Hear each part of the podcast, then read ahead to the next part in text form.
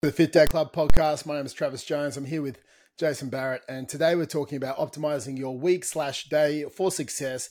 Basically, uh, time management for dads to get it all in. Um, and I don't want you to tune out when you hear that. But the biggest thing we talk to with with dads is how to fit in the stuff that they should be fitting into their day to become the best version of them.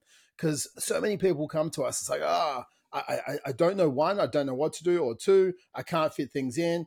And we have to look at structuring their day sometimes within their constraints to fitting it all in. And me and Jace have slightly different schedules and lifestyles, but we're going to talk about the, the top seven things that, you know, I believe that we should include inside our life to run as the most optimal performance engine of ourselves, right? So we're, we're just the best version of us as far as mood, health, energy, confidence, and all the rest of it. So we're going to talk about those seven things today, and then you know how I include them into my life, given my constraints, how Jace includes them into his life and his constraints, and basically how you can have them inside your life. And I think if we understand this, and so many times we feel like, oh, I work so much, I don't have time, when really it's no, we need to stop being busy and start being productive. And today we're going to show you how we have product productivity inside our own lives, and then a, a little light bulb might go off inside your head, going, "Oh, maybe that's how I can get it done." And I think the hmm. biggest thing I always preface in the start of every podcast um, in my head mentally, but probably not to you, is have a growth mindset and have humility. You know, if you're ever listening to something and you're like, that doesn't work for me, I want you to ask yourself a better quality question. If I had to get that to work for me, how would I do it? So it's like a better quality mm. question always gets a better quality answer. And, you know, so many times we have these limiting beliefs based on our own life saying, I can't change or I can't fit that in. And all of a sudden, as we've talked about in the past in the Mindset podcast, that will then close your blinkers off in your mind, uh, showing you every way you can't do it. Right, but like you know, so automatically you're yeah we're creating a self fulfilling prophecy. But if you have a mindset of maybe I don't know everything, okay? and that's probably the first thing because someone else might know more than you, and that's that's great. And you know, you're on this podcast, which is fantastic. Two, um, if I had to fit, you know, one or two or three of these things in my life, well, how would I do that? And you start to, you have to have more curiosity around it. And I think that's a big thing when you're trying to take in any form of education is to have a, a mindset of curiosity and a growth mindset, growth based mindset, which means you're constantly trying to grow and learn, and your skill sets aren't limited. And you just have to leave the ego at the door, and you know there might be another way. And I think those are the big things I'd like to say at the start of the podcast today. Anyway, how are you, Jace? I'm good, man. I'm um, I'm doing well. I've got a, uh, a little bit of a lower back tweak which has been going on, and this is uh, for those of you who know my my history. I have had a you know relatively not great lower back for a while, um, probably since I was about 18, and I was doing a deadlift in Jetts gym where they before they had free weight before they allowed free weight barbells in 24 hour gyms, which was a, a while ago. This is the first the, one of the first 24 hour gyms that we could ha- we could go to, and they had this like weird angular machine with just like handles, and you put mm. plates on, and you could just lift it up.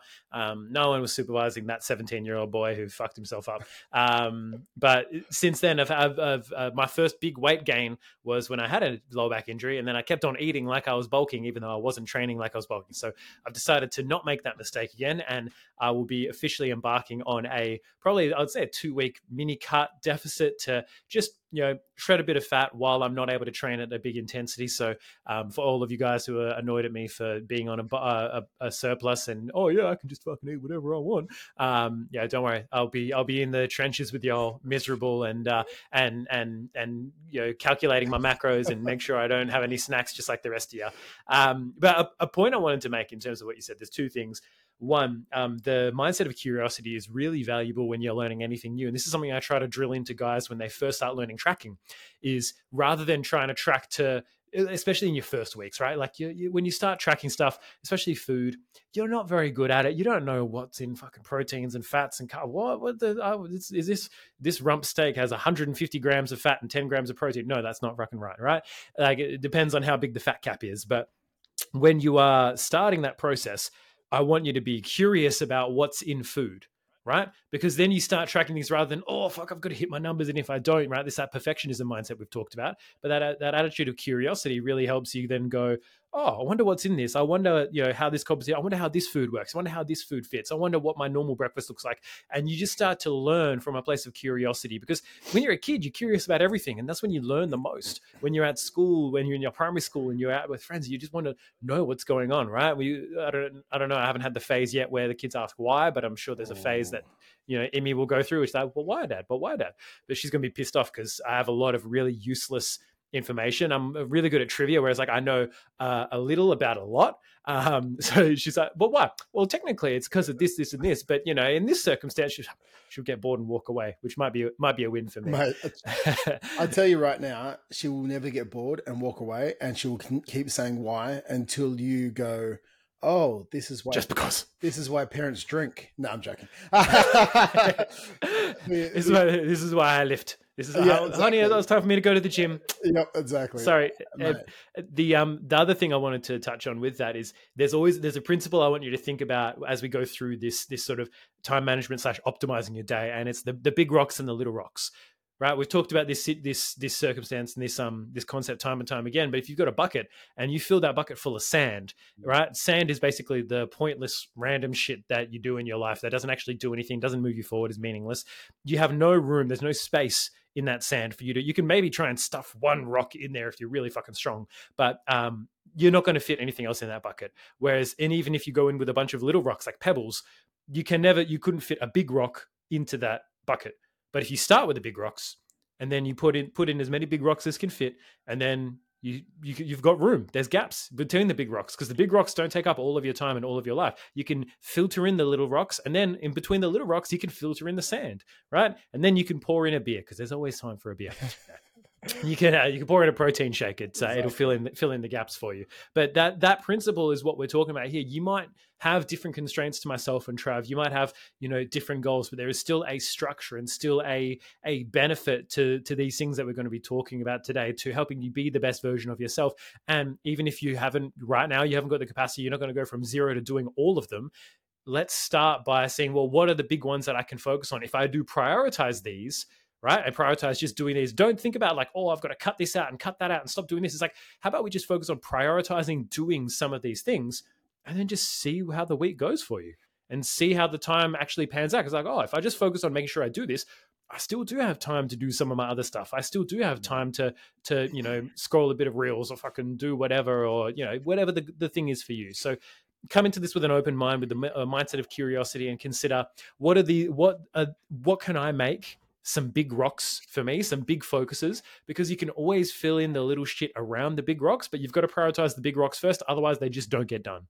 Mate, I completely agree. And I think um, productivity, when we're looking at this, this is really just some time management. I, I, some people have nine to five jobs who um, are listening to this. Some guys are tradies, some guys are business owners. Um, and everyone has a different level of time management inside their workplace. Some people just don't have time management at all. So obviously, there's one concept that I want you to understand that you have a structure, a lot of you in work, but then it's creating structure at home as well. So it's it's making sure that our habits aren't, oh yeah, I've got to train in the afternoons and then we eat and I have time with the kids. It's like it's actually putting time schedules around it because if you are a dad who wants to be the healthiest version of them and a good dad, like a good father, um, and be a great husband and try and be healthy and try and you know grow your business or be great at work, well, that requires structure because that to being great at all these things does not happen by like random fate, right? It happens by specific design. And it's like default or design, as Jace always says, you can live life by default or live life by design. And being great at everything and requires a lot of design, then you know, you might be thinking, oh, that that's very rigid. I was like, well, you know, being a great dad it requires structure. It means that I'm going to be at my soccer kids' soccer here and here. I'm going to read to them these nights of the week. I'm going to train on these mornings. That means I'm going to do, you know, you're just going flowing through the day. And discipline equals freedom, as Jocko Willink, you know, has talked about. Um, and when we look at that, it's the discipline of doing the stuff for your kids gives you the freedom of being a great dad. The discipline of structuring when you're going to meditate or train gives you the freedom of longevity and strength with your body.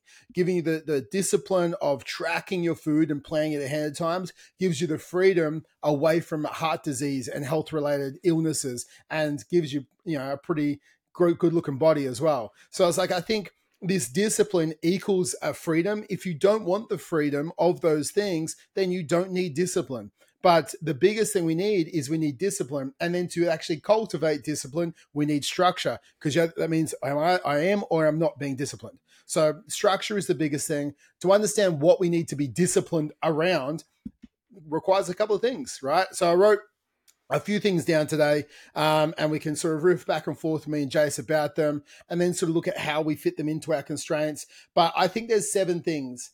There's seven things that the healthiest version of you should try and fit into their life. And I haven't put them in like a chronological order or anything like that, guys. I've just written seven things down that I believe that most people should do to be healthy, um, be calm, and um, be the best version of them. And the first one I wrote down was actually meditation. And it's probably because it's the one that I have over the past uh, 10, 15 years has been on and off for me. It's something that I'm constantly trying to dial in to make sure that I'm more on than off because personally, I've found it's such an amazing impact on my life when I meditate consistently.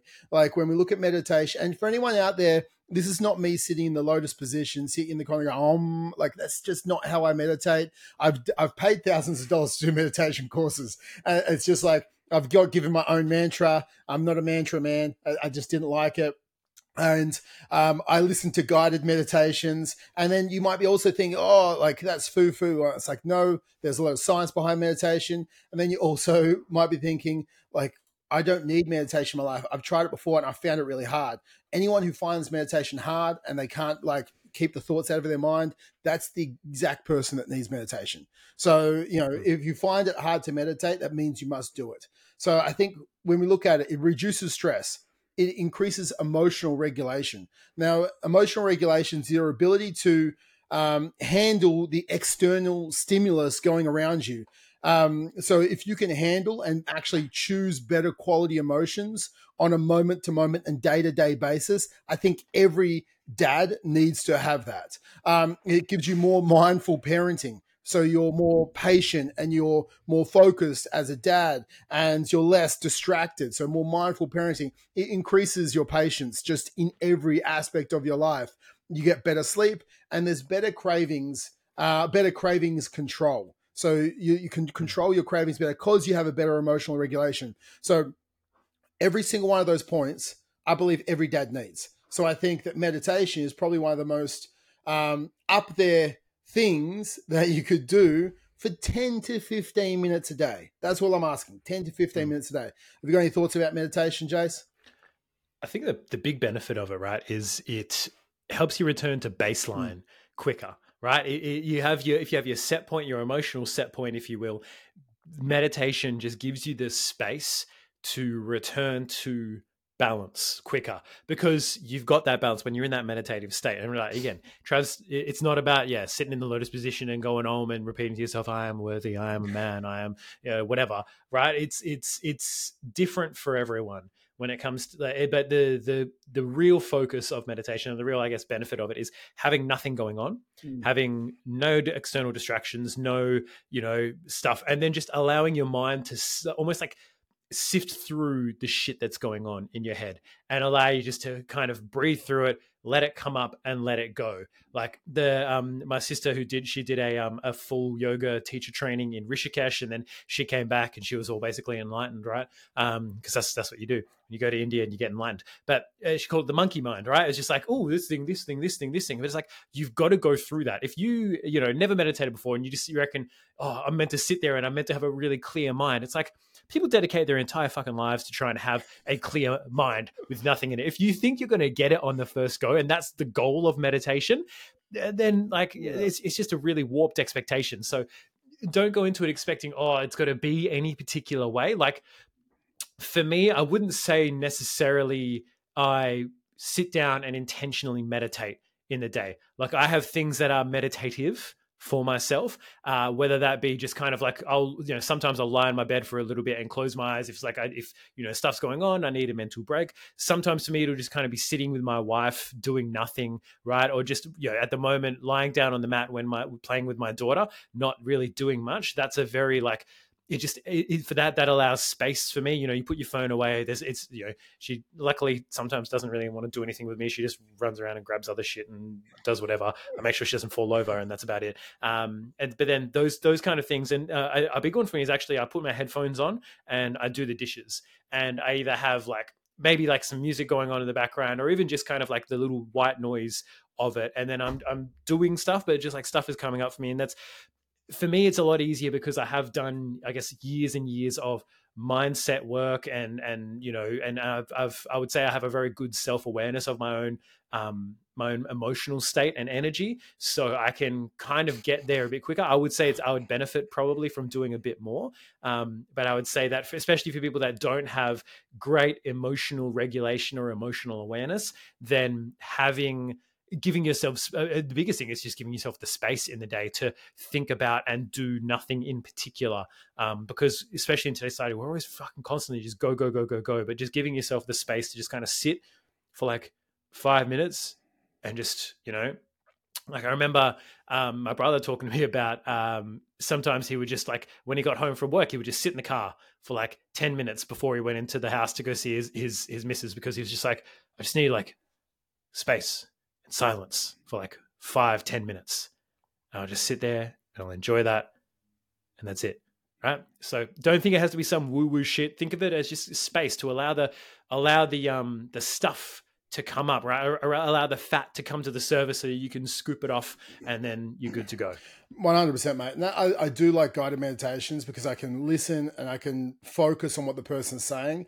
And I think giving me that mm. for myself, like that focus of someone saying, like, clench your fists or relax your body or think about this and breathe. And, you know, it gives me mm. still, mm. I'm focusing and causing me to be present within my body. Um, and I, I think the biggest thing for me is, I know when I consistently meditate because I'm more, I have more clarity um, during the days. I'm more creative with work, and I'm calmer as a dad. Right, so it's like those are massive like wins for me. So I'm like, well, mm. meditation is a massive thing that I need to have in my life because I want to be those things. Like I want to be more creative, I want to be calmer, and I want to be more focused. Um, so it's something I always try and keep in.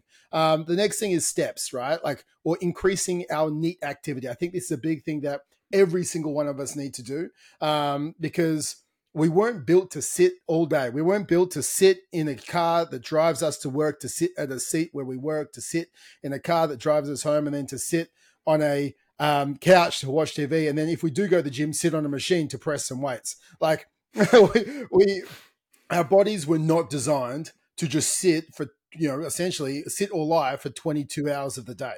You know, I, I think actually getting up and moving. Um, I was watching something the other day, like our ancestors were walk, walking somewhere between 14,000 to 18,000 steps every single day.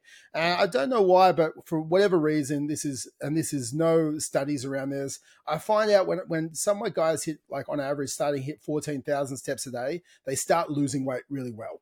Um, and I don't know what the magical number of 14,000 is, but um, I've found, you know, if I can get them up and then get them up a little bit further, and all of a sudden they've started working some structures into the day where they can hit that 14,000, all of a sudden they just start losing weight really well. Um, one increases the caloric burn without increasing hunger. Um, so I think that's a great thing. Uh, but also, you know, increasing our steps increases our alertness, increases our mood, it decreases our stress levels, increases calorie burn. You know, our appetite regulation is better, so we're not hungry all the time um, because it blunts hunger going for a walk. And it's also a positive lifestyle change. Like you can go for a walk with your kids and go down to the park. So, like, I think if we look at increasing our steps again, so uh, like these seven things I was talking about today, I tried to look at okay, what are the positive impacts around them? I was like, again, there's so many positive impacts around going for a walk and breaking. I'm not, I'm not saying, oh, now Travis, I have to go for a walk for an hour a day.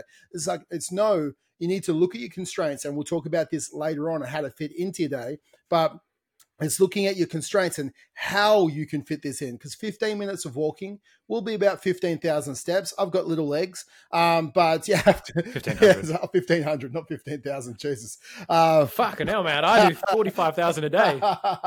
yeah, exactly. Um, 15 minutes, about 1500 steps.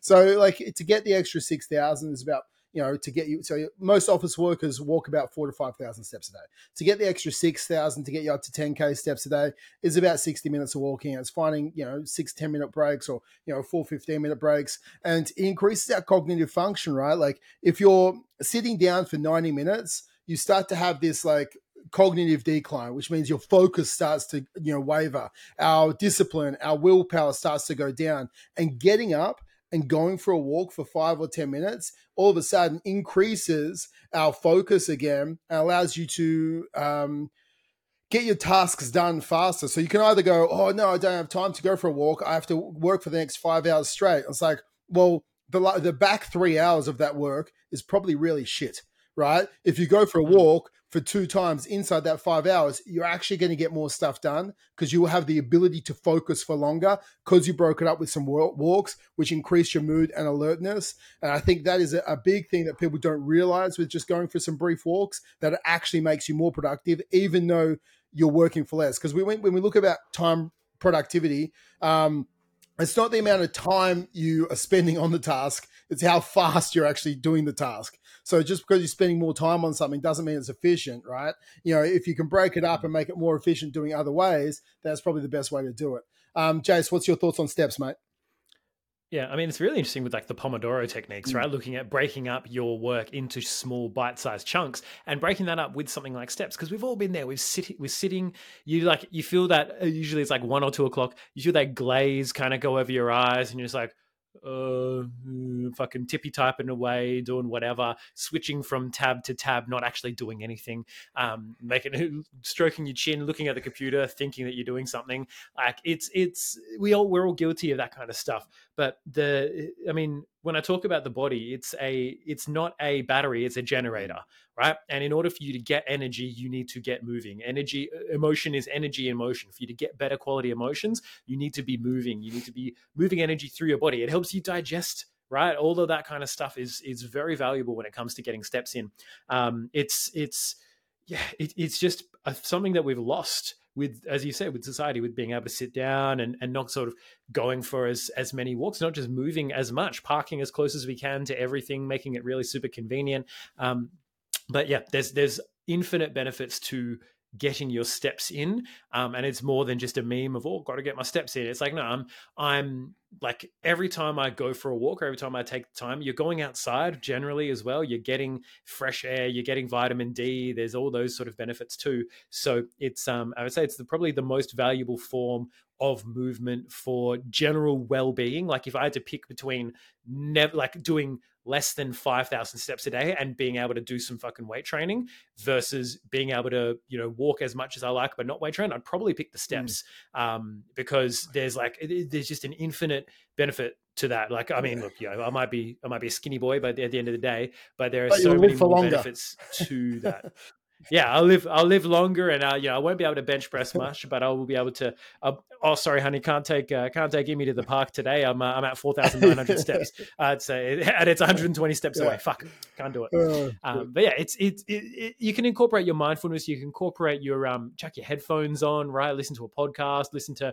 you know, listen to this podcast while you go for a walk. You know, take your you take your kids out to give your wife a break, or take your wife and kids out for a family outing. Like I I intentionally try to go for walks as much as I can with with um, with Lauren and with Emmy because and you know she'll often you know sometimes during the day be like hey we're going for a quick walk past the park. Do you want to come with? It's like yep that'll help me break up the day get a little bit more sunshine get a little bit more um, more movement and just just more energy yeah. right? You're more energized when you're moving. It's just a fact. Yeah dude 100% I think the next thing is seven hours of sleep minimum. I think mm. you know I I am probably like someone who's struggles right to get the seven hours in. I but I try my best right? Uh, like I sometimes sleep faster, as Arnold would say, and I, I get six hours in.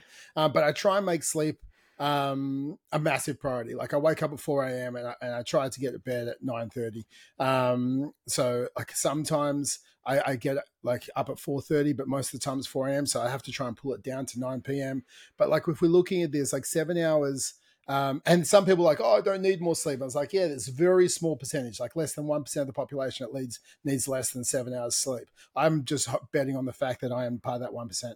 Um, but, that's how I, that's what I tell myself yeah, to, to, to, make, to, go to sleep. To make myself feel better. Um, so, but when, when yeah. we look at this, like seven hours of sleep plus, and again, when I say plus, it doesn't mean you start sleeping for 10 hours. Like I, I believe that somewhere between that sort of seven to eight and a half hours depends on the person. But as a dad like you know seven hours of sleep is probably you know you're going to be doing okay um, because you've got a lot of constraints and a lot of things to do. So it increases fat loss it decreases cravings increases muscle preservation in a calorie deficit. So you're going to hold on to muscle mass as you're losing fat mass.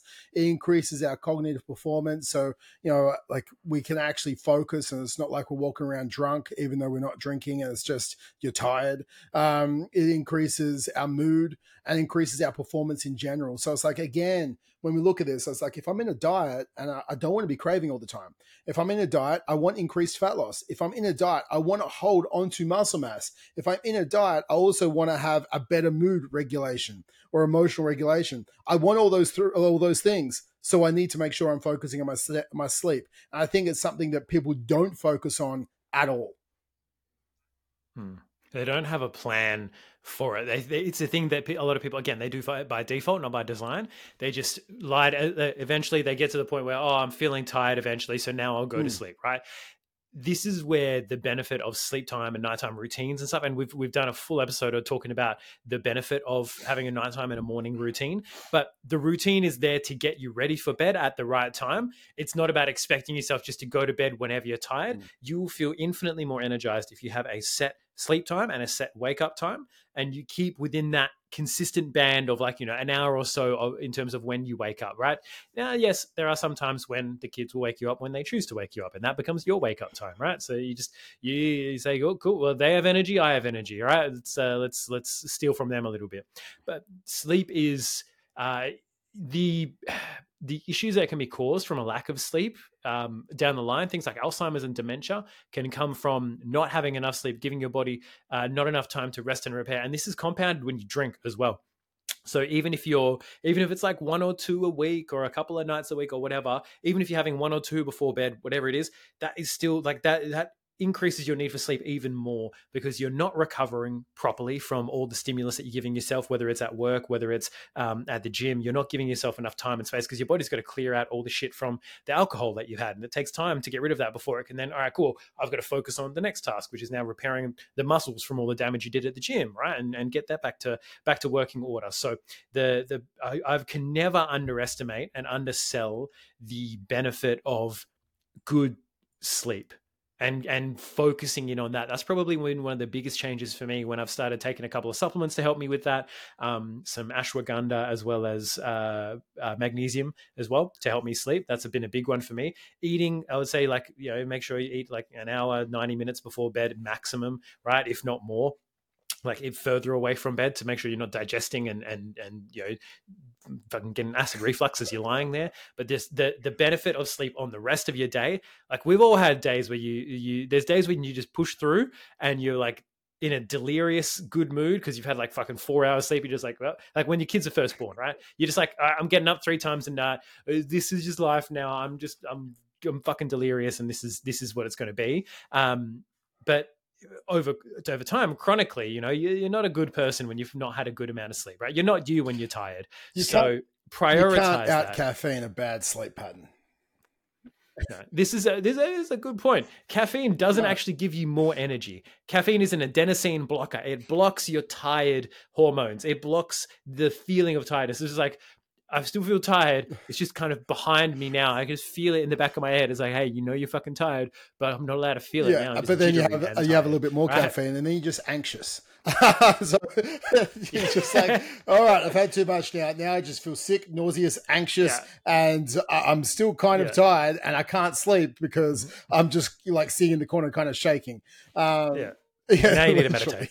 So, guys, like I think sleeping is a big thing. Um, we'll go through my routine uh, like in a little bit, but I think like it's making sure you have your nighttime routine in place and the time that you go to sleep.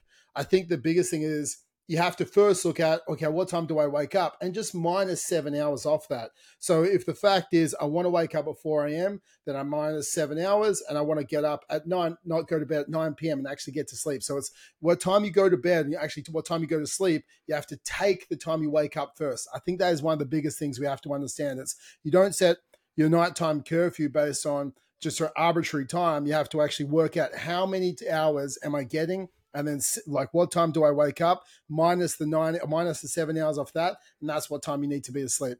I think that's a big thing.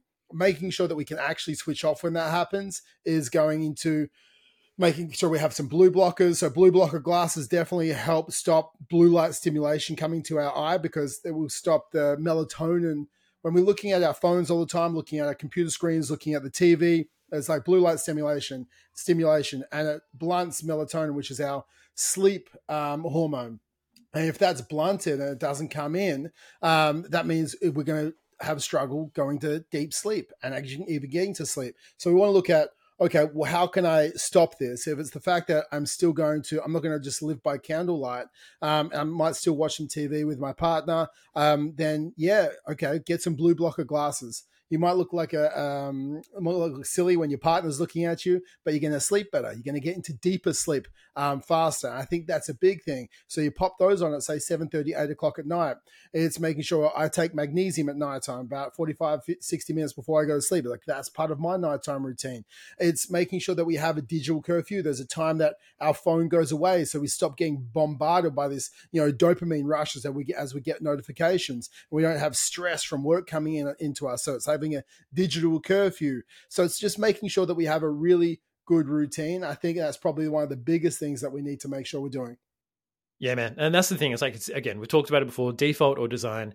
If you have a routine, you design a routine, you stick to it. We've talked about it with structural discipline and reactive discipline as well. If you have a structure of what time you switch off and what time you go to bed, you're way more likely to stick to it. And then you'll get the results of that, which is better quality sleep. You wake up feeling better, all of that good shit. It's, sleep is like the thing, is like, especially with kids, you know you don't want it. You know you, oh, you don't want to go down for a nap, but you're fucking grumpy and you know you're going to feel better when you wake up. That's you going to bed at nighttime. So stop being a grumpy fuck when you wake up. Have your nap, right? Have your nap like you tell your kids to do. Make sure it's long enough. Get up, and you'll be much better. Exactly, mate. I think the next thing is step number four that we need to include in our day. Um, weight training, right? I think it's you know this is what we're all about, right? You know, weight training. We, but the problem is a lot of guys do come to us and it's like, nope, I just I want to do running, um, or I don't know about weight training. I'll just do some body weight stuff. I, I don't want to look like Arnold. Yeah, I don't want to. That's, I get that one uh, four times. Yeah. I was like, I don't want to put on too much muscle mass. It's like, dude, putting on muscle mass is hard. Um, yeah, yeah. I've been lifting for like ten years. I still don't look like so, I lift. I think I think it doesn't mean you you can't do it uh, for anyone out there who wants to gain lean muscle mass. But when we're looking at focusing on a, a, a lean bulk where we're not getting fat as we're putting on weight, we're putting on between 0.5% to 1% of total body weight per week, uh, per month, sorry, per month. So that means we're putting on, you know, you know, 80 kilos. That means we're putting on 800 grams to 1.6 kilos a month. And really, it's like the 800 grams to one kilo is where we want to be. So that means you're like, oh, 81. Okay, one month is we're at 81. One month, we're 82. It's like four months, you can put on four kilos, right? And not all of that would be lean muscle mm. mass. So I think like no one's going to make you look like uh, like Arnold Schwarzenegger, but what it will do is it will preserve your muscle mass whilst you're losing fat. And then when you're leaner, you're going to look more jacked. Like so many of my guys, they've gone through a where they, a phase where they've lost weight, and people are like, "Oh, you look a bit skinny, man." Like I'm like, trust the process. And then they lose that next five kilos, and they're like, "Dude, how much weight did you put on?" And you're like, "I lost another five kilos." Because what happens is, as you become smaller, you just look uh, like a, obviously a smaller version of you. Yeah, duh. But then as you lose the next five kilos, and you start looking more vascular, your shoulders come out more, your arms come out more, and your chest comes out more because you're leaner. It's like you got like it's rather than like our muscle, then fat, then skin. It's like muscle, skin, and you just start looking more jacked, mm. even though you're lighter than before. And people all of a sudden go, "Wow, you're looking quite big," or you they don't realize like how much lean muscle mass you have and if you do go down the beach or something like that or you're wearing a tank top instead of a shirt like holy jesus what like dude you've been stung by a bee. Um, and they actually look quite good. So i think muscle preservation, weight training whilst we're in a calorie deficit increases muscle preservation. So we're holding on to lean muscle mass. And for newbie, newbie or coming back trainers, you're going to put on lean muscle mass at the same time. Um, if we're looking at you know maintenance or a surplus, we're going to gain lean muscle mass. Um, it's going to basically increase our metabolic rate over time. So you're going to be able to eat more calories without gaining fat, which is also fantastic. Obviously, we know that it increases our body confidence, right? If we're putting on some lean muscle mass and we're lean, we feel good. We, we just do. And it's not just about being skinny fat. Like it's about like being and looking and feeling fantastic. You know, it also it helps you set a healthy example for your kids, like weight training does. You want to be the example of them. This is fit and healthy, right? Because there's two, there's more than 50% of society are the example of what is not fit and healthy. So at least have the, the parents mm. being the example of what is. It's a stress reliever like we got to look at, you know, this relieves my stress, increases like again, like cognitive function. But I think the big thing, like when I look at it, like weight training, if you're in a room and a bookcase falls on you, you have the ability to push it off and you're not going to die. Um, I think that's a big thing. you, you know, yeah, you, yeah, you get you train that movement pattern. You, you, don't want to be trapped underneath underneath the bookcase, and then no one sees you for a couple of days. You know, if you're strong enough, you're going to get out of the bookcase. You're going to push it up. You're going to be alive, or you can. Or this is probably not the best one, but you can help your mate lift the fridge when he's moving house. I think that is also another good thing yeah. um, when you're strong. But weight training, guys, you got to do exactly. it, and you got to train properly. Yeah, exactly. It's um the the couple of ones that I reference when it comes to the importance of weight training is number one, bone density as well is a big one. Like, if you if you lift weights, you are going to have denser bones because your bones will have to withstand a greater force of gravity. Um, because you're putting you know barbells on your back, you're putting weights on your arms. It's like it increases naturally increases your bone density, which means you are less fragile right? I don't think any man that's listening to this podcast wants to be labeled as fragile. We want to be anti-fragile. We want to be resilient, right? We want the uh, the baseball bat to break when it hits our arms, not the other way around, right? I mean, don't try to get too many street fights with baseball bats and shit, but you never know, right? You never know. So bone density is a big one, but beyond bone density and muscle mass, um, not only do people with more muscle mass live longer, statistically from all cause mortality, which is every cause of death, people who have more muscle mass are positively associated with living longer. So you just will live longer. It's that's just as much as it is. But there are more realistic, rather than a bookcase falling on you, right? We're all dads. We should have our bookcases, uh, um, you know, fixed to the wall with the the screw and the little bit of fabric. You know, got to got to do all that stuff so the kids don't pull it down. But um, the beyond that, there is a high risk when you are when you get older which is you know 20 30 years away for a lot of us is it's coming you fall you have a fall and you don't have the strength to get back up off the floor. And that is how a lot of older people die. Mm. purely from the fact that they have a fall maybe they injure themselves maybe they don't but they purely do not have the strength to push themselves up bring their leg up get back up off the floor because they have lost that muscle mass. So the more you can do to build it now and keep it now as a almost like a preventative measure that means that when you get into your 60s your 70s your 80s it you know yes muscle does decrease as you hit sort of past 60 that is a, that is a natural process you'll tend to catabolize a bit more but if you have a greater reserve of muscle mass it's going to take longer for that to get down to a point where you cannot lift your own body weight so if that is your like so if you think about fuck the that is to me the idea of being on the floor and not being able to get back up again, uh, that's fucking terrifying. I was like, I never want to not have that strength. I completely agree, mate. Uh, the next thing is step number five, and it's putting time in your day for and week for tracking, reflecting, and projecting. Now, when we're looking at this, the, the tracking, okay, the tracking side of things, you have to have it in your day. What you measure in life, you manage. Okay. If you're not measuring your, your like as far as what you're going to be eating and you're not having the input, you don't know what the output is. You're going to get fat. You're going to be overweight. You're going to have low energy. You're going to feel like shit. Right. So that's why we track our food. So you have to have this is when I track. And some people are like, oh, I don't have time. It's like, dude, you sit on the toilet, track when you're on the toilet. Like that's completely fine. Like toilet time is now tracking time. It's the it's the TT. Um, so yeah, productive. That's productive as fuck. You're doing two exactly. jobs at once. Um, you're tracking what goes in as you watch what goes out. So I think when we're looking at this, um, but like what happens, Jason lost him. Uh, when we look at this, guys, we have to understand it's like if we're tracking what goes in, then we can go, okay, I'm, am I maintaining the calorie deficit? Am I hitting my protein amount that's going to require me to be more satiated and put on lean muscle mass? Uh, like, am I tracking my steps so I know what the mover is? Because there's all these are all lead measures, right? We have a lead measure, which is our steps, which is our, our weight training, which is our input as far as calories, and also like our protein count. We have these lead measures, and then at the end of the week, there's a lag measure that is centimeters and weight and photos, right? So that we, we track the lead measures to look at the lag measures. And if we, the lag measure isn't what we want based on the lead measures, we just simply change the lead measures and that gives us the lag measure we want. That's like basic management of anything business, your probably your relationship as well. You got lead measures. Um, how many times did you put out the trash, do the dishes, say I love you, make the bed, slap her on the butt? Like you got to track these things, and then you have a lag measure, and yeah, we all know what that means. Um, so with this, guys, um, lead measures, lag measures, we want to track them because they give us where we're on track, and also they decrease anxiety, overwhelm, and frustration. Because if we're tracking these things, uh, sorry, if we're not tracking these things actually, and we get to the end of the week, it's like, oh, I've not lost weight. It's like, dude, how many calories you eat? Oh, no, I ate healthy. It's like, I have no idea what that fucking means. Right. And literally, I do have, because everyone's healthy is different. Like your healthy could be kosher. Your healthy could be keto. Your healthy could be clean eating. Your healthy could be carnivore. Like I don't know. But if you're not tracking the calories, your healthy is a calorie surplus, which is why you didn't lose the weight. I think tracking and measuring decreases frustration because all of it is now is data management like right? So we just have we're mm. managing data and it's like okay well there's a data number. Did i get the result i wanted? Yes great. Keep tracking data.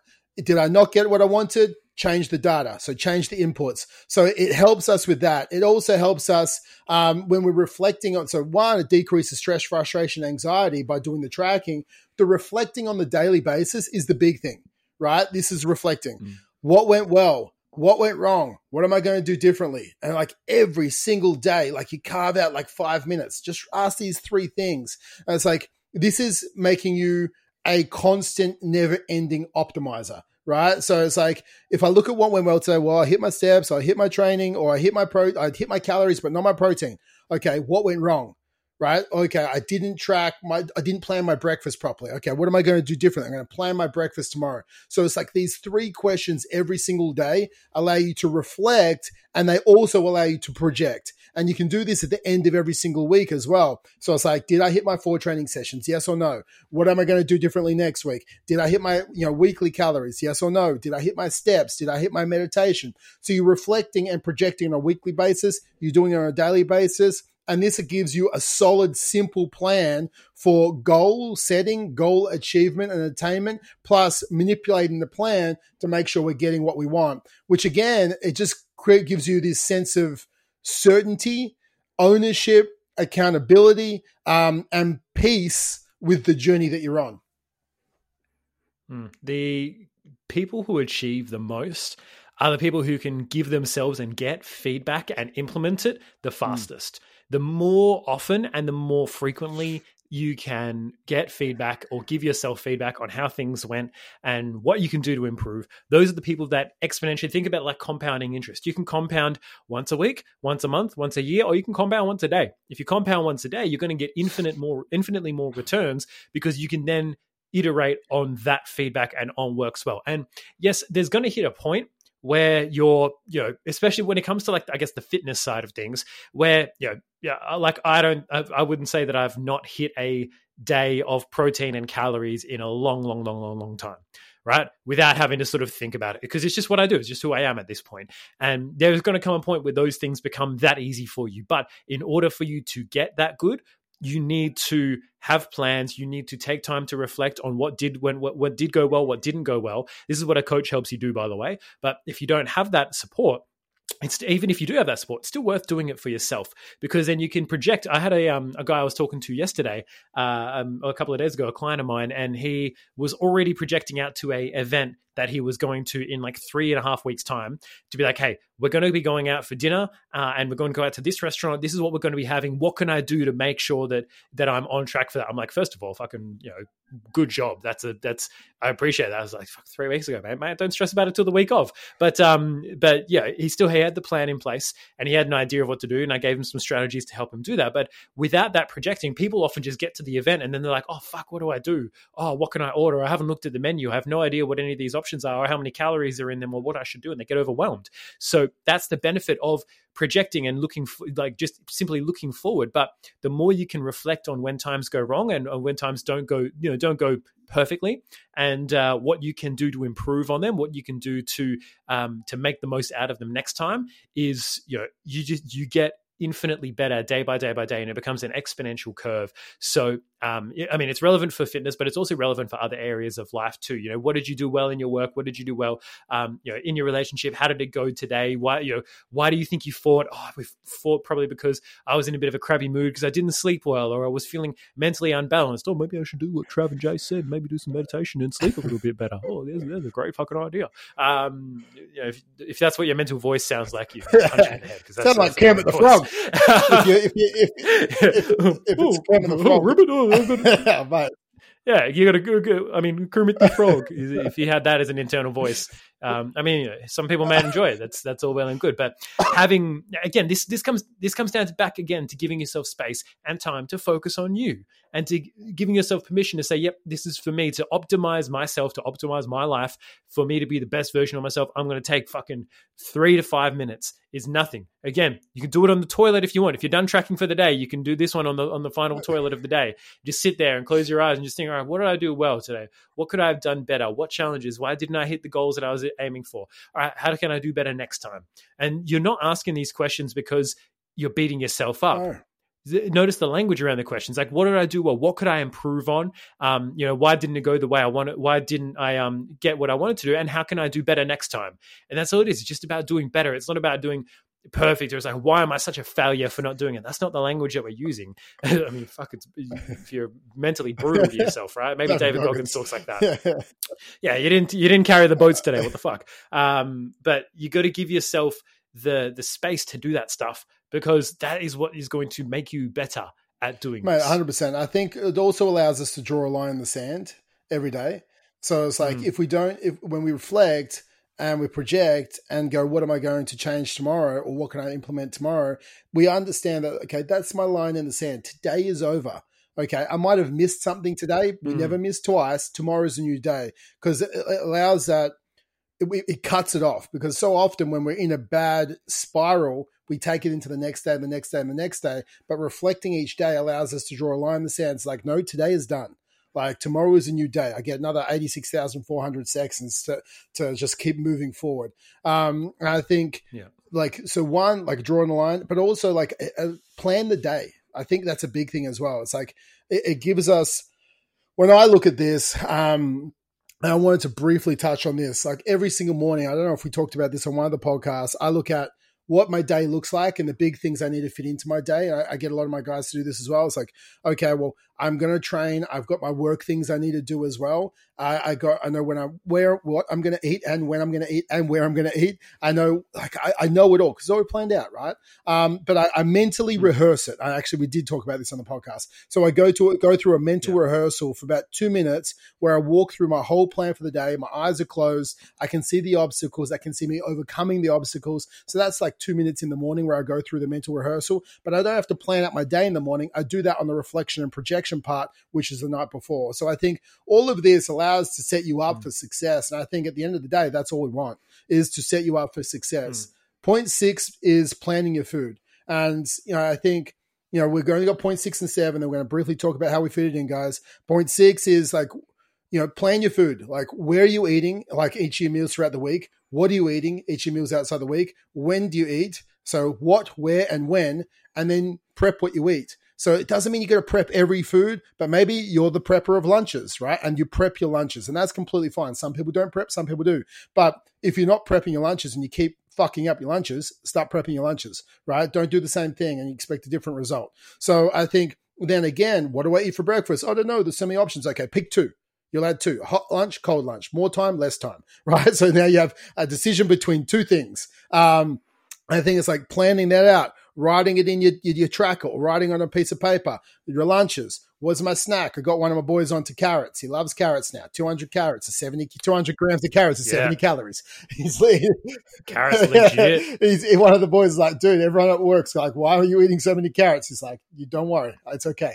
yeah, oh, I, I, had that. I was the one who was doing that like a year and a half ago. I was I had car- oh, I had work carrots and I had home carrots. I had a bag of carrots in the work fridge and one at home. Exactly, and supposedly it makes you look see better at night time. Uh, so that's what Tell my kids anyway. So when we look at this, um, you and then you can either prep some of your dinners, and we've done a whole episode around this, um, or just um, prep as far as mentally what you're eating each of the nights. It's like planning is so much better than not planning. And I'm not going to go on to, about this, and I don't want Jace to go on about this because we talked about this so much. It's like coming to the night with a plan so your partner doesn't say, What do you want to eat?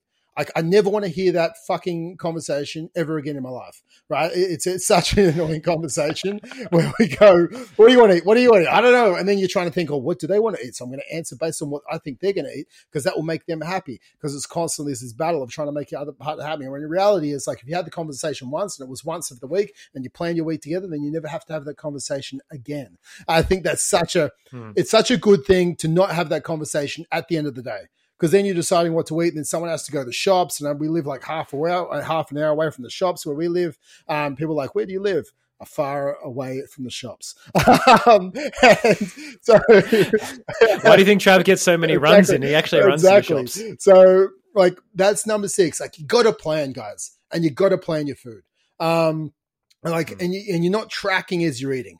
Like, you plan ahead of time um, because that's the, the, fastest way for frustration, anxiety, and not hitting your data. Um, the last thing is cold showers um, or cold immersion. And I think this is a big thing that like I do, some people do, some people don't do. Um, there's pros and cons. I think the con is it's just really fucking cold, right? and then there's the, it, uh, it shrinks yeah, you if exactly. you know what I mean, and it's exactly. Pleasant. I was like, don't do a cold shower naked. Like it's just it's not the good thing um, outside of your house. Yeah. Um, but you yeah. know, it depends on what you're into. But like for me, like it, it, cold showers, they increase mental resilience, right? Because I've never gone into a cold shower saying I want to have a cold shower, right? But like in the morning, it's like okay, well you're doing something that you don't want to do straight away and you're already overcoming shit so then everything else is good. You're already we're already winning the day with a cold shower. It's a massive mood enhancement right? So you have like these endorphins rushing through the body. After every single cold shower i never feel bad right? I just never do. So it's like cold shower I never feel bad. I'm in there for like, I count my breaths when I'm in a cold shower. So I breathe in for four seconds, breathe out for four seconds. Every breath is eight seconds for me. So I'm like, and I breathe out. I, I like I know that I'm going to get like eight to ten breaths in a minute. So all I do is I count through my fingers as I'm standing there for two times through my fingers. Like I breathe every second I move a finger. It's because I can't focus too much as I'm doing it because I'm fucking cold. Um, I, I, focus on not tensing up my body. So as I feel my body tense up, I relax and I'll tense up a couple of times every shower. And I just forcefully like, no, the mind's in control, not the body. So again, it's making sure it's telling my body my mind is in control because I think there's a big thing about that. Um, and so it increases my mood, increases my resilience, it increases my immune system. So it's an enhanced immune response. So like have some cold showers and I don't go jump in and just turn the cold on. I'm not savage. Um, like, like I'm not, guys, come on.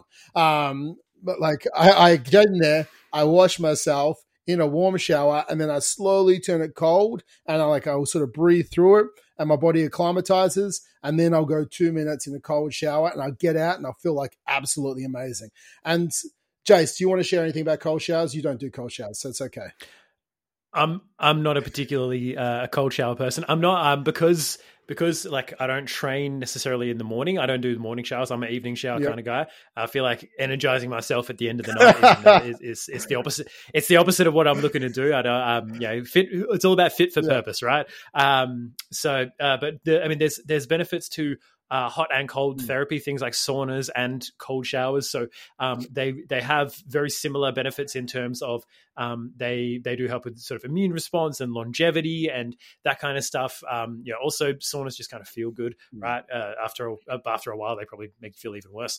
Um, depends how long you sit in them for. But um, yeah, the benefits of cold like cold immersion are definitely there. There is a there's I would say there's a greater like evidence for mental um, fortitude and mental, just like being able to push through something that's a bit difficult, um, doing something that's hard for the sake of its hardness, as well as you know, there's the benefits, and also waking yeah. up. Like, uh, I mean, look, I do, I do, I, am pretty bold. I do splash some cold water on my face in the morning. you know, it's uh, watch out, watch out. I do go to the bathroom just in my jocks, so it's yeah, it's already pretty cold in the morning. You know, um, that's that's pretty tough. But no, it's there's there's huge benefits to it, and if you are a morning shower person, then giving yourself even if it's 30 seconds of just cold water to start with to get at the end of it to get that sort of that wake up. Like I remember we used to do that um, when we used to like we used to have a morning routine where we'd go play go to the gym, play squash in the morning, and then go into work. Have just like that thirty seconds to a minute of just cold and just bracing yourself and yeah as you said teaching the body that the mind is in control that you're pow- more powerful than the involuntary mm. responses to it. You breathe through it you acclimatize you get out feel i think amazing. it's like your mind controls the environment not the environment controls the mind. I think that's yeah, a, that's a exactly. you can overcome the yeah, circumstances. exactly and i think that's a big thing and, I, and just to touch on i know a lot of people don't have saunas so i don't add this in here but i like you know, we are beneficial to have a sauna. Um, I would say minimum two 30 minute saunas. I think there's a lot of research out, three 30 minute sauna sessions a week. Um, when we're looking as we get older, there's so many studies coming out around decreasing Parkinson's, decreasing Alzheimer's, like not, not just the, the, um, the benefits for like right now, but like the long term benefits of sauna use. It will completely, um, help your body with longevity. So, like, you know, sauna can be like bonus eight. Mm. Now, I think we talked about a few things in here, guys. We're going to wrap it up quickly with a brief snapshot of our routines. So you can go, oh, so that's how, how you do it. Now, again, my day is different to Jace's, but like my AM routine is alarm goes off, I go pee right? That's literally how that's step one, right? Um, so mm-hmm. like my alarm gets, goes off at 4 a.m. every day, right? And that's that's my my time I get up. So 4 a.m. I get up, I go and pee. I after I go and pee, I sit down on the couch, I straight away turn on my meditation. My meditation is 15 minutes. Okay. I find it's best to do meditation in the morning because it's when my mind's the most calm. It sets me up for the day. As soon as after I go and pee, um, what I will try and do is I'll try and just go straight in and have a cold shower. So I'm awake, it alerts me, I'm good to go. Um, and from going from my cold shower, I'll come back out, I'll have a greens and a reds drink. I'll just combine that together because I don't eat enough vegetables. So I try and, um, you know, supplement my way through that. Um, and it's just the truth, like, because I don't eat enough green veg, like, I do want that extra support. So I have some greens and I have some reds in, in some water. Um, I'll have a pinch of sea salt in there as well. I'll then look over my day. Um, so it's like a bit of visualization, uh, plan and project over my day. From that, I'll go straight to the gym. I'll I'll move for about fifteen to twenty minutes in the morning, um, every single morning because I like the the, the feel of movement. So if I'm not going for a walk, but this is like 4:30 in the morning, guys. So I'm, I'm generally not going for a run at 4:30 in the morning because I'm not a psychopath. Um, but I'll, I'll go to the gym before I do some coaching and start coaching clients because I'm still doing some coaching face to face, and I do a fair bit of it. So um, because I love it. Um, now I am there at like 445 by the time it takes me to drive there. Like I'll do like a 20 minute sort of session, whether I'm on the bike or whether I'm doing a little bit of weights or an EMOM or an AMRAP. And I'm pretty much coaching from like 5.30 a.m. till about 10.30 a.m. So it's like a good solid five hours of work. So when people go, oh, it's okay for you, like you're, you're a fitness person, you can fit stuff. It's like, yeah, you, you live in the gym. I wake up at 4 a.m. Um, and then it's like I, I, work from like you know face to face five thirty to say ten thirty, I'm at ten thirty I haven't eaten still, so then I'll sort of get home, um, and then at that sort of like eleven a.m. to eleven thirty, I'm like oh, I'll have something to eat. I've been up for like a good fair amount of hours, um, so I'll have my I'll have my uh, my lunch at that point. And I'll I'm walking obviously inside the gym. Those are, that's three days of the week for me. Uh, the other couple of days I'm there till like nine thirty in the morning or nine in the morning, and I'll start some my work day a little bit earlier. But as soon as I start work when I get back, I, I've got an alarm that goes off every 60 minutes. I'll go for a five to 10 minute walk. And I've got my walking pad next to me. So it keeps my steps up. So if I'm looking at it, it's like, okay, cool. I've got my meditation done. I handle my steps because I go for a 10 minute, five to 10 minute walk every hour. Bang, that's done. I got my, you know, six and a half to seven hours sleep. My weight training always comes in the afternoon, weight training or a run. So then I'll work for the next sort of four or five hours. I'll either go pick up the kids from school um, and then I'll go for a run or I'll go and lift some weights. So it's like you're there as, as far as that dad, but you're working. So my work day goes from like 5.30 a.m. to about, you know, 3.30 p.m. Um, and then I'll pick up the kids. I'll do some weight training. Um, you know, I'll you know, I've had a lunch in there somewhere, and then I get back after training. I'll be with the kids for a little bit, and then I'll go back and coach. I still coach a couple hours every single night, and then I'll get back. I'll read the kids to sleep. Then I'll put my blue blockers on. We have dinner. I have a digital curfew where I sort of put my phone away. I'll have my magnesium after dinner. And then, like, that's, and I'll reflect then. I'll journal for about five ten minutes. But, like, for me, it's like I've fitted cold showers, meditation, visualization. I fit in training. I fit in about 20 minutes of move in the morning because I need that just to wake myself up. Like I fit in reflection and projection. Like I fit on in all the big things that I wanted to do. Um, and I also still worked probably about, you know, 10 to 12 hours a day.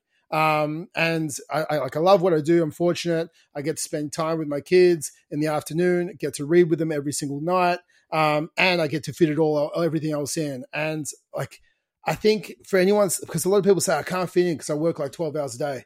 It's like you just have to get up earlier or go to bed later. Um, for me, my and my routine is like blue blockers go on. I eat and then I like I spend a bit of time with Liv after I do my journaling, and we watch a TV show. And I'm in bed by like eight forty five. Um, so and I'm asleep by like nine fifteen to nine thirty. Right, like it, it's just that's life, right? It's like you go to sleep earlier, and that's completely fine. There's no reason why you can't. It's like I'm an adult now; I don't have to. It's like, yeah, well, you're also overweight and feel like shit, so maybe you should go to bed earlier. Jace, yeah. um, for me, I would say the week uh, to look at my structure of the week. It starts kind of on Sunday, right? We'll do um, uh, usually the food shop comes on the weekend, uh, but we do that online. So we do that through Woolworths, and we have a little uh, like a little whiteboard that goes on the side of the fridge where we write down, you know, that's where the shopping list goes. But then we also write down, you know, if there's any uh, meals that we particularly feel like outside of our normal roster, uh, we'll write them down there, and then we'll do a food shop. We'll get all that stuff, and then I basically will catalog what is uh, what is the closest thing to going out of date, and then we'll try to use that first, and then the next thing, and then the next thing, just so we don't obviously waste food. Um, but that's the, the, the way that we decide. That's basically us planning our dinners for the week. Um, unless uh, uh, shit hits the fan, that's that's the way that the dinners are planned. So the average morning for me, especially during the week, um, a lot of people might hate me for this, but working from home and uh, and and having the little one, uh, my alarm is set for seven. I never get to it Trust me, I never. I've, I've gotten to it. I think once or twice, but we also have Emmy's on one or two wake ups in the night, which um and as she's teething, it's also been a bit rough. So I'll wake up. I'll check my um my Oura ring, which tracks my sleep for me, to see basically am I in a good mood today or not. But I always choose for it to be a good mood, even when it says I'm not recovered. Um, see how much sleep I got, go to the bathroom, and then I weigh myself and I check in and I track on the app where I'm weighing myself so I can see my trend and I just do that. It's it.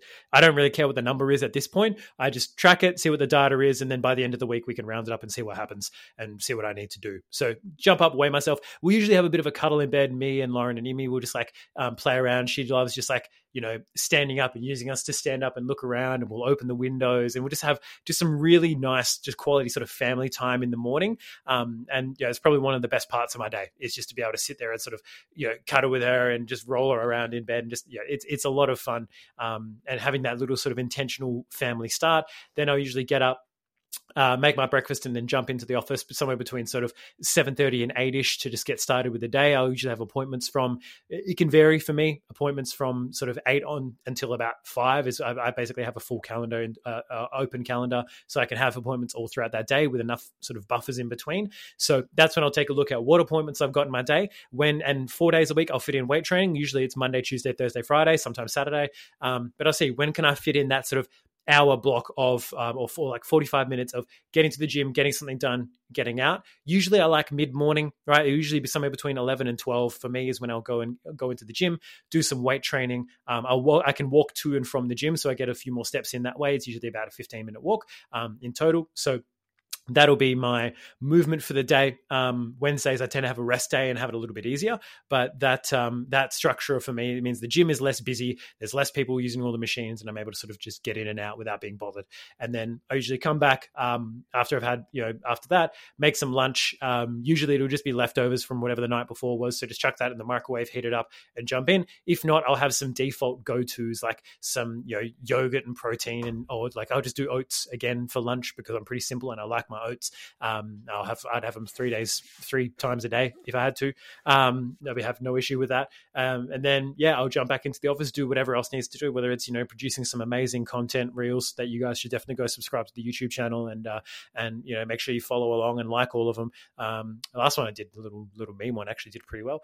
Um, oh, I forgot. Actually, it's a new one that we do as well. In 10 minutes in the morning, somewhere between sort of eight and nine, me and Lauren will jump out. We'll do a guided uh, yoga um, mm. stretching routine to get this sort of, especially for my lower back at the moment. So that 10 minutes of us just today we did it with Imi crawling all over us and, and, you know, crying and whinging and stuff. So it was a little bit of fun, but um, getting that in is just getting a little bit more present with my body, seeing where the tweaks, where the little aches, but that little thing definitely sets me up for the rest of the day. I forgot because that one is a, a, relatively new addition to the routine, but it is something that we're cementing in there. Um, and then basically, I'll I'll work through till about you know four thirty, five o'clock. Depends on if I have appointments at that time or not. But usually, it's just trying to get all the stuff done. Whether it's making sure the clients are all good, getting some content out for um for everybody, so more dads can see what it is that we do. And then um you know it might be some onboarding some new guys or um you know trying to produce some new stuff for some new stuff we've got coming up as well. So that'll be the the general focus. But I'm pretty much in the office. I try to. I've got a ring that yeah it does remind me hey, do you think it's time to get up? Time to go for a time to stretch your legs a little bit? all right. And, uh, you know, I might walk um, uh, Lauren and Imi might be going for a walk. Uh, they might be, you know, going down around the park. We might go for a lap of the block, um, do something along those lines. Either, either, that, or I'll just kind of go up and down the house, see how they're going, see what's going on, just kind of get a little bit of movement in um, to keep it up. I would say my steps are probably the big one that I've been lacking since being, especially since being on the bulk, because um, the the the weather's been shit and my focus has been on the cool. I don't like yes, steps are important, but at the moment I don't need to do the extra energy burn. Um, so it has been less of a focus for me, but it is something that as soon as I get the notification, I try to get up and move around. It's not necessarily going for a walk, but at least getting that mobility in for my lower back and for my um, body. But as I'm starting the shred, the walk is going to be probably a bit more um, intentional. Uh, probably at least two to three times in the day, going for at least a lap of a lap of the block just to get the back moving, get the body moving. Um, once I clock off depending on the day, it'll be bath time, playtime with Imi. Haven't got to see her as much through the day. I still get to see her. You know, she'll pop in every now and again go to give her a kiss and say goodnight. But she'll come in. I'll um I'll give her a bath. Usually after we eat, we'll usually eat together, probably around six six thirty, depending on her bedtime, because it's kind of varied a bit with her naps at the moment. She's still going through that phase of between three and two naps, and you know uh, nine months old. Yeah, know, it's it's not quite a set routine yet, but we will um we'll usually have dinner with her. So I'll be as soon as I finish work, I'll usually start cooking dinner, um, get dinner ready. We'll eat together. I'll then usually bath Imi while my wife cleans up the kitchen a bit. Then I'll um I'll you know dry her hair, get her sort of ready for bed. We'll put her to bed somewhere between sort of six thirty and seven thirty, and then um I'll usually have my shower after then. Then Lauren and I will go in. We'll usually um, chat about our days a little bit, see how how's your day, how's your day. We just have a bit of intentional time. We usually watch like one episode of a show, and then we'll head to bed probably somewhere between nine fifteen and nine thirty. Um, and then my God, like sometimes we've gone to bed earlier, sort of like 8.15, 8.30, just because we've been fucking exhausted with a baby getting up at 4 a.m. and staying awake and for like an hour and a half and stuff. Trav's like, oh, 4 a.m. Oh, that's when I, I already get up then. Fucking get started, bro. Um, hey, we had another wake up earlier as well. So, but th- this means I do get, this is why I go to, uh, I know that because of my wake up time, I can go to bed a little bit later and I'm still getting seven and a half to eight hours, which is really, really good. Especially because I'm as I'm bulking, like that sleep is really and recovery is so important for me to um to gain the extra muscle mass. Now that I'm moving into a deficit, ah, oh, I could be a little bit more flexy mm. with it, but gaining muscle mass requires a lot of shit to go right. So it's been a big focus to um to do that. So yeah, we'll head to bed yeah around sort of um nine nine fifteen, um sometimes nine thirty if Lauren needs a little bit more time to decompress from a stressful day with a baby, and then we'll go to bed. We'll read. We'll, we'll brush our teeth together. We'll read. Um, we've both been reading the same series at the moment. Um, usually non-fiction uh, because non-fiction before bed kind of gets my mind going too much. So we've been reading a series called The Wheel of Time. It's got like 15 books in it. We're up to book like 11 and 13 respectively. Like it's a you can you can see it on the I don't know if you can see it on the um uh, on the video. Let me check. Is a there's a see yeah. that that big yeah that one that's all of them. So yeah that's it's a fucking long series and it's like well we're in for a penny in for a pound now so we've got to finish it. Uh, i was wasted all this time. So um, we usually read for yeah about 15 20 minutes. That's my like that's my key wind down activity no matter where i am no matter what i do. In order for me to wind down into sleep after i've taken my like my fish oil my magnesium my my supplements that kind of stuff is reading if I can read for like 15 to 20 minutes, that is just that's going to send me to a place where I'm ready to go to bed and it's easy and it's mm. good. I could just let it go. Sometimes we'll have a little bit of pillow talk. We'll just have a bit of a chat about, you know, um, a lot of times we'll just be sort of talking shit. But if there was any sort of, you know, um, tension or, you know, little tips throughout the day. We'll we'll have a conversation about it. We'll chat about it. We'll you know make up. We'll give each other a kiss, and we usually go to bed. So that's that's pretty much my routine. So it's fairly lucky as far as people go. There's no commute. Um, you know, there's uh, it's there's a lot of time with the family, which is really nice. Um, but yeah, there's there's still things that I prioritize with that, and you know, in that there's no there's not a lot of um, apart from going to the gym uh, there's not a hell of a lot of just leisure time for me which is the the thing. It's like that's the thing that goes. If you want to be a good husband and do do the dishes and clean up after doing that and cooking and you know uh, bathing Imi and doing all of those sort of things, it's going to require for me not to do that. We've got the sort of the mindfulness um, slash the stretching in there together when we're doing the yoga. It's just got nice music in the background. you're just like kind of breathing through the movements is really really nice. Um, and then just yeah, usually taking that time to debrief with with Lauren at the end of the day. We just talk about our days, and that's usually my way of going through my day and seeing how things went. Because um, you know I'll talk about you know oh, my day went this, and that is usually my time to be able to reflect is by getting it out to her um, because we both have a history and a, and a background of coaching. It, it's it's it's you know we know when to just kind of listen to the other person. We just have that nice little back and forth where we can talk about our days, talk about what went well, what did we like, what did you know, what could the other person have done better as well as a partner, and then um, you know, just oh, how's your day? I'm sorry that sounded really annoying. Yeah, look, I just need to do this. I need to do this. I need to do this. That's I like to talk through it. That's how I personally get through it. Um, from like a reflection and a projection yeah. standpoint. Um, and you know, she's like, "Oh, you're a bit tense today." Yeah, just like I had this message come through. I just really needed to focus on it, but um, it's all right. I'll just do this, and it's actually okay. And you know, it, it, that's that's the way that mentally that I do it as well. So that's pretty much the structure of my day. And then the weekends are usually um, whatever social things Lauren has on for us. Because um, if it was up to me, my social calendar would be pretty fucking exactly. Liv knows me well enough yeah. that if she books too many things in, I just don't go. Um, so I don't have that luxury yet. I still have to go. I was like, or like we've got to a cousin's house and like she's done it two times in a row. I'll be like, they'll be sitting there having some drinks or something. Um, like it's my cue. I'll just go sit in the corner. I'll lay on the ground. I'll just go to sleep. I'm like, I don't care. like, I'm like, literally, I'm like Done. in like zero fucks mode. I was like, guys, I don't care. Like this is, yeah. I, I'm happy to talk to an extent. And then when I'm finished talking, I'm just going to go lay down. And someone wake me up when my wife's ready to leave because I don't care when she wants to leave, but I'm going to have a nap until she is. I'm like a child. It's time for you to go to bed. I'm like, yep, it is. Um, because it's like, like I, I do, I love talking to people, but I also know the fact that, you know, if I have too many social engagements for me personally, like I'm an ambivert, like I, am introverted and extroverted, um, but too much where I'm out talking to people, it completely drains me and I can't reset and recover. So I'll talk for a bit, not to be rude.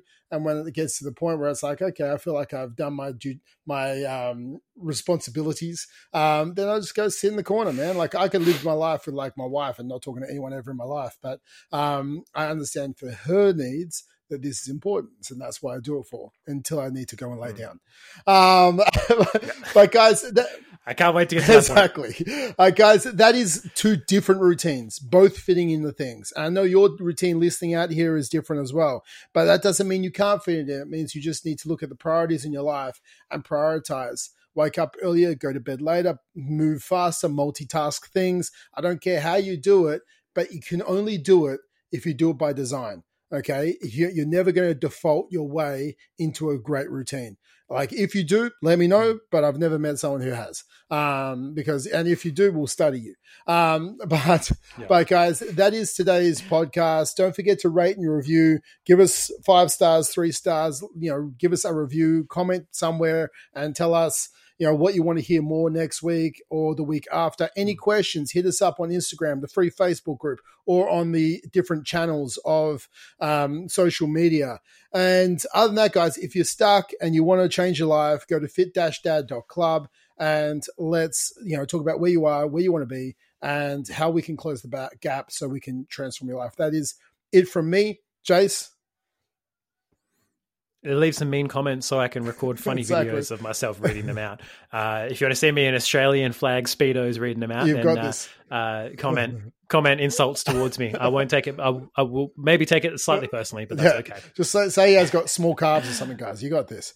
Uh, I've had them all my life. You can't hurt me. That's I already know. That's I've accepted that. all right, guys. Until next week, guys. Have a great week, and we'll talk to you then. See you later.